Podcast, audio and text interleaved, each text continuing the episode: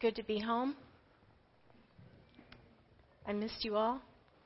For those of you that maybe don't know, I was gone for a couple of weeks um, teaching in the UK, and um, they, at some point, will figure out a way to give a report to you.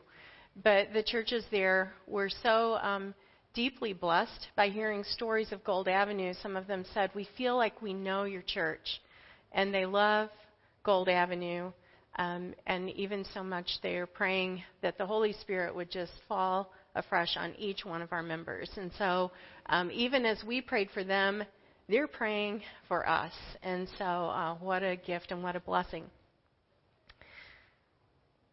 Now, um, we're going to be in Luke 12 continuing our series and starting with verse 35. So Luke 12:35 16:20 and I just want to put in a plug for um, having our sermons online. I was able to listen last Sunday um, evening to the message from last week on Don't Worry, and it was a wonderful and timely message over while I was across the pond, they say. So, um, anyway, if you ever happen to miss a service, you can listen to them online. Now, uh, Luke 12, beginning with verse 35. Be dressed, ready for service, and keep your lamps burning, like servants waiting for their master to return from a wedding banquet, so that when he comes and knocks, they can immediately open the door for him. It will be good for those servants whose master finds them watching when he comes.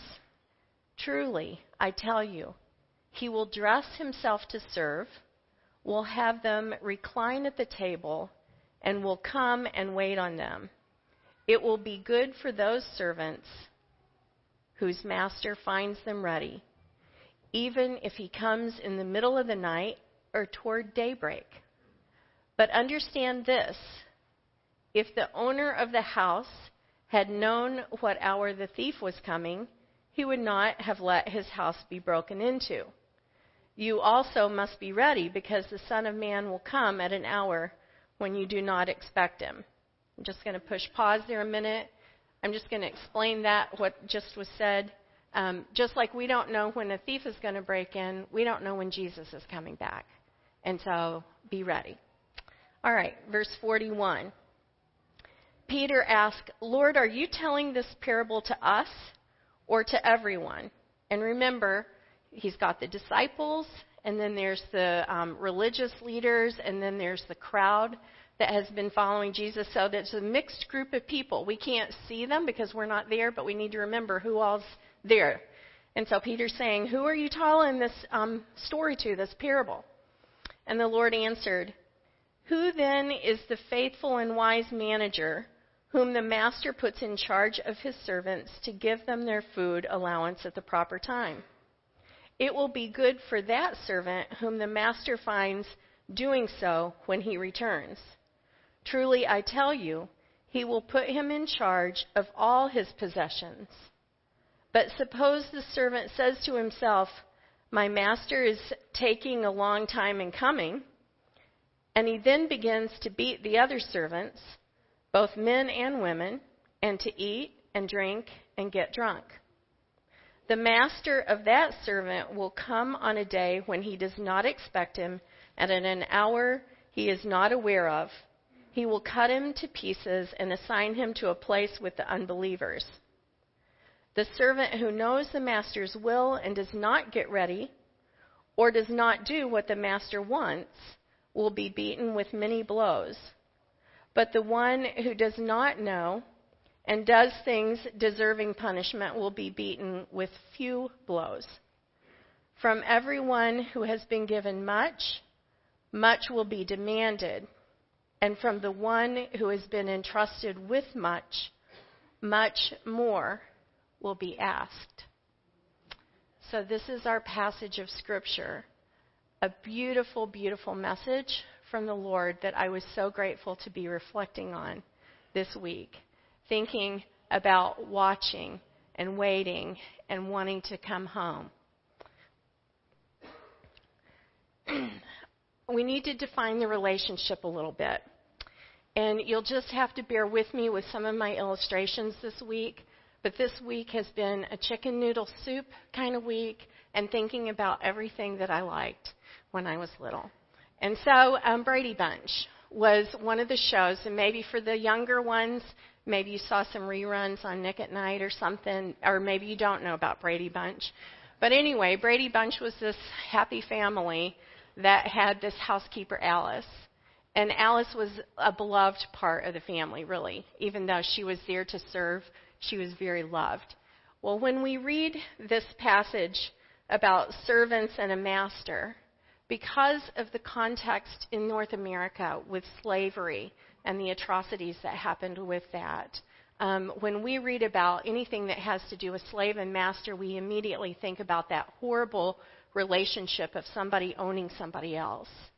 But really, this is um, more the terminology of a bond servant, somebody who was in debt, and um, because they couldn't pay, they um, put themselves in the service of somebody that actually was quite kind to them and gave them work.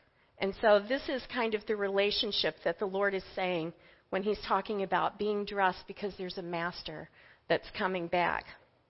And so, in this picture, it's um, kind of a picture.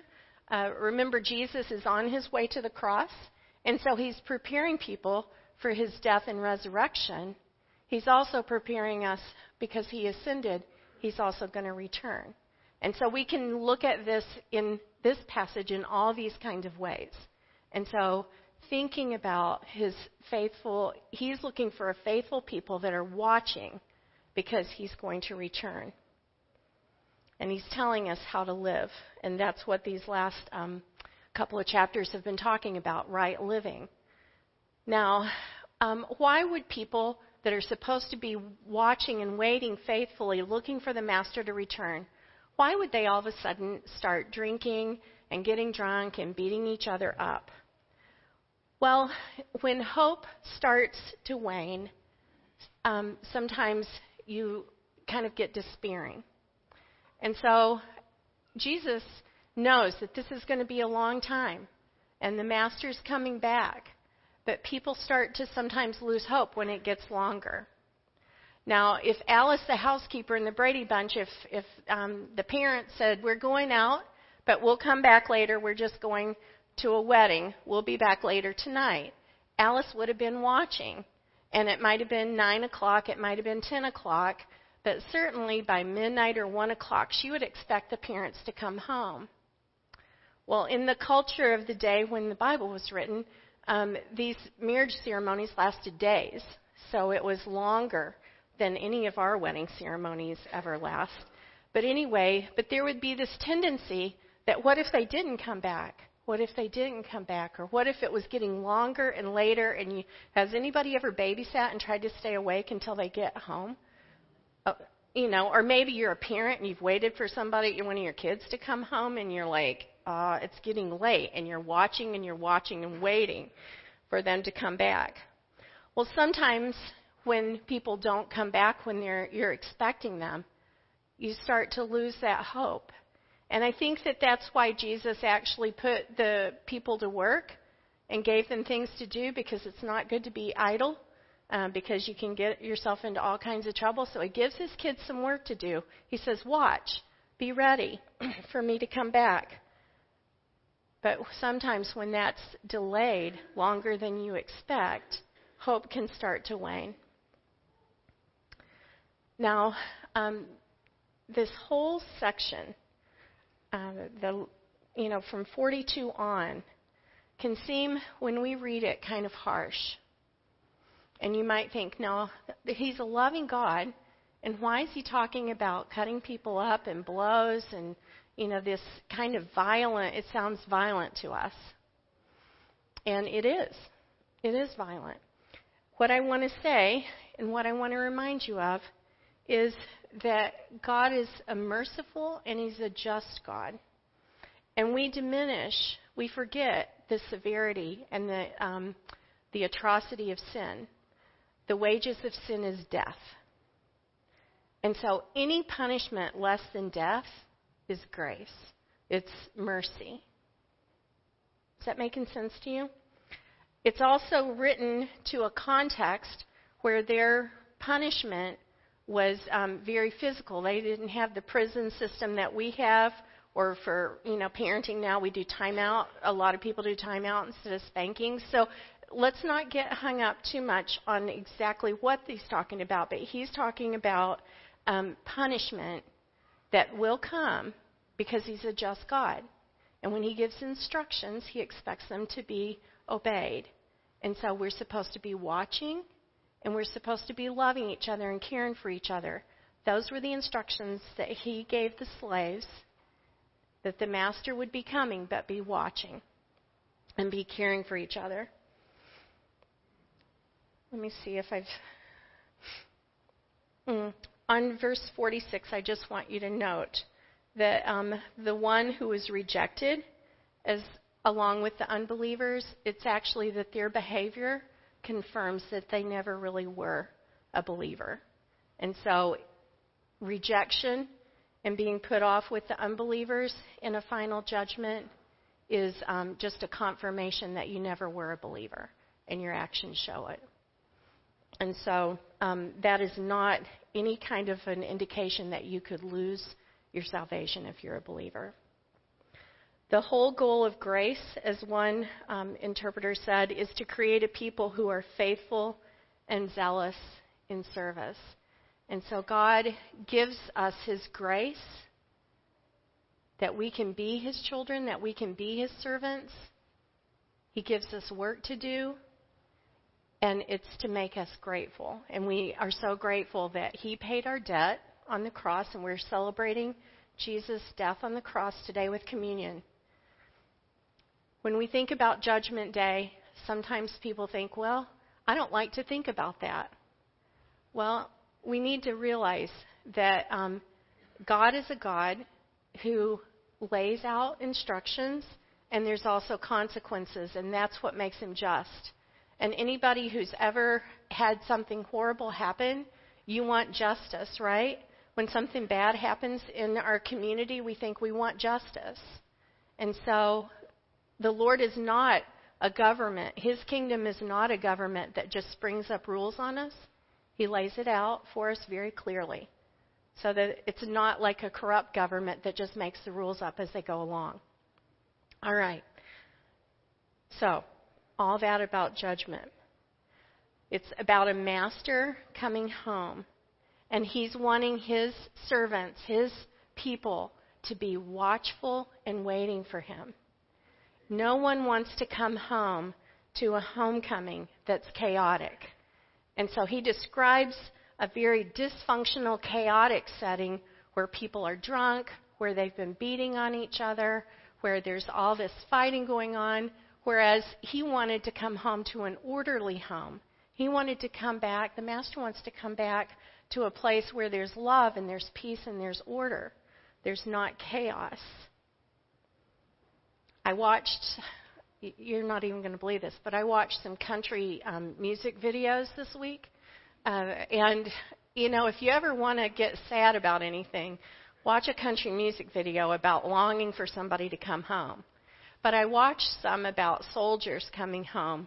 And, you know, when soldiers come home, what's kept them going a lot of times is the vision of this family that they love that they're going to come back to. And what a beautiful thing when they come back some of the country music was about this beautiful reuniting of, you know, everything's just the way they thought it would be, and their spouse was waiting for them, their children were so eager, and all that.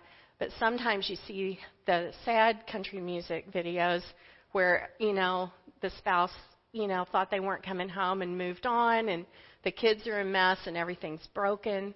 Well, the Lord is saying that He's looking for a people that'll be faithful and that his church will not be in chaos when he comes back. We're supposed to be loving and orderly and caring for each other um, because we're representing his love to one another while he's gone.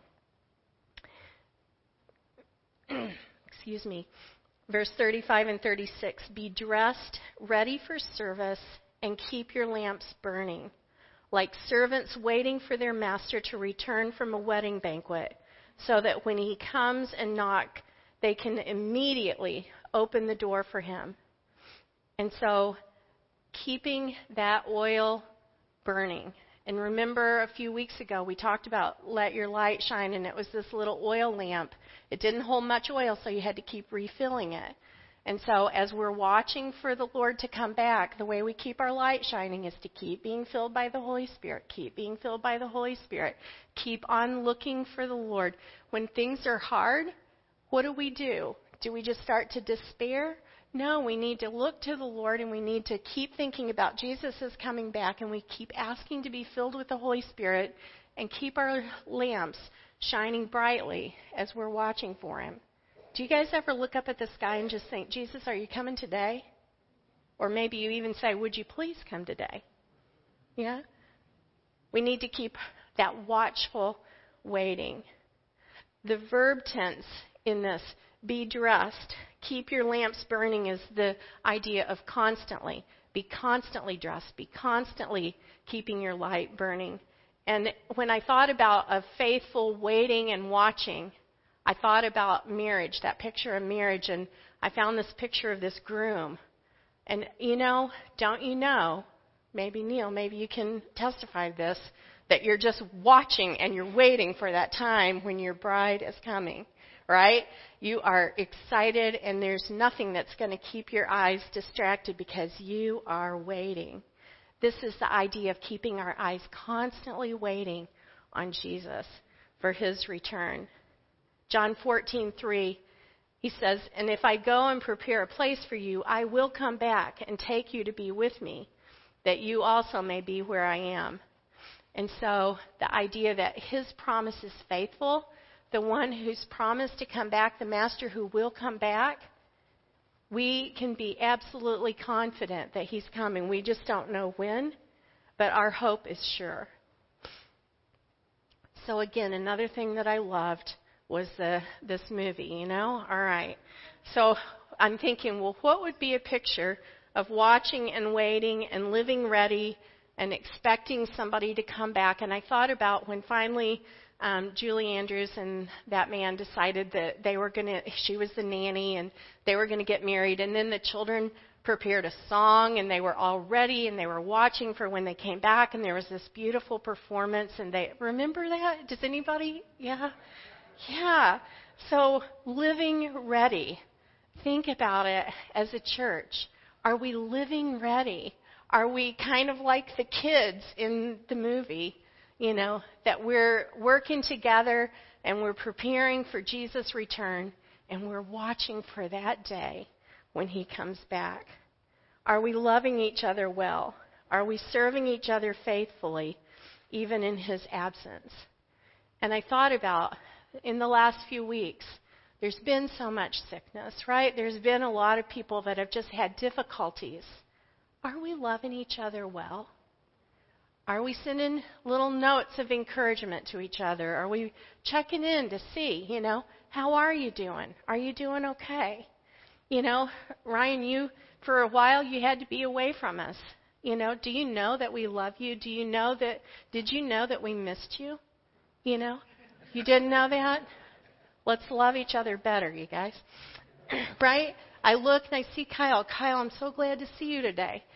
Alita, so glad to see you today. We miss each other. When we're not together, we miss each other. Right? Are we loving each other well? Are we praying for Mary's grandson, Betty? You know, it was hard to be away on the other side of the felt like the other side of the world. It wasn't really, it was just part way around the world. But, you know, when I hear that you had to go by ambulance and leave church last Sunday, I wanted to be here. And I was praying that there were some people, and I heard there were the people that love you and care for you. You know, Trisha, people went and visited, and people have been praying. We've been praying for each other. This is what we do to show love and concern for one another because we're representing Jesus to each other until he comes back. Gosh, I'm crying. Well, bear with me. This is just what pastors do sometimes as we leak. All right. Is my greatest concern and my highest priority fulfilling my master's command? This is a question that I ask us. Is it our highest priority that we are watching and that we are um, aware that Jesus asked us to go and make disciples and baptize them? And so, as we're waiting for Jesus, is it our highest priority that we're thinking about not only those of us that are in this congregation, but we're thinking about the West Side? Are we watching? Are we praying? Are we faithful to what Jesus has asked us to do as we're walking, as we're driving, as we're riding the bus? Are we thinking about our neighbors? As I drove here today, past some ladies wave to them, pray, Lord, bless them. Lord, if they don't know you, help help us or help somebody to reach out with the gospel. Are we praying for people? Are we looking for opportunities to share the good news of Jesus because there is a savior who's coming back? Just briefly, I was so happy to be reunited with my family, and I'm so happy to be reunited with my church family this morning this past week has been difficult, and I realized that maybe I should have communicated more. I just really wasn't quite sure how to handle it. But um, I got sick when I was across the pond, and I came down with pneumonia. And so I, um, I have had a lot of time to think about wanting to be reunited, because when you're sick and far away from home, you really just want to be home. And so I really, really just wanted to be home.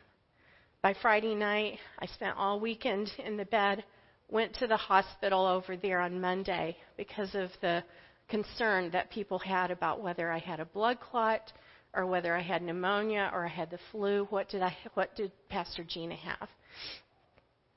You know, it kept me going that I got these text messages from my husband that would say, "How are you doing?"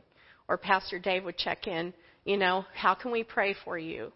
Knowing that Rebecca was sending out some updates to say, you know, Pastor Gina's sick, needs prayer. I wanted to be home. And it kept me going to think that I was going to get to come home. But, you know, that, that longing, I was longing to be home. My family and friends were longing for me to be home and wanting to be reunited. But it seemed like it took forever to get home. It was like 20 some hours, 24 hours by the time I was awake and got through all those airports and all that stuff to get to Detroit and have that snowstorm and have the flight canceled. I could not get to Grand Rapids. No way. I am like, you have got to be kidding me. And at that point, it's just like, I want to be home. I want to be home. I want to, I want to be home people were bringing meals to Dane and Brennan, and they're texting me, and my daughter's texting me, and I'm saying, I can't make it home. I just want to be home. It was so great to be welcomed home, you guys. And when I got home, all I wanted to do was collapse in the chair. Dane made me chicken noodle soup, and uh, I slept a lot, and it's been a rough week. But you know what? It was great to be reunited. Jesus is coming back, and he's not coming back weak, and he's not coming back sick, and he's not coming back to be served. He's coming back. Listen to this. He says, It will be good for those servants whose master finds them watching when he comes. Truly, I tell you, he will dress himself to serve he will have them recline at the table and will come and wait on them. This is a master. They, the commentary said a bridegroom might, you know, because, all right, let's just say Brendan and Jaleesa got married, which they did. All right?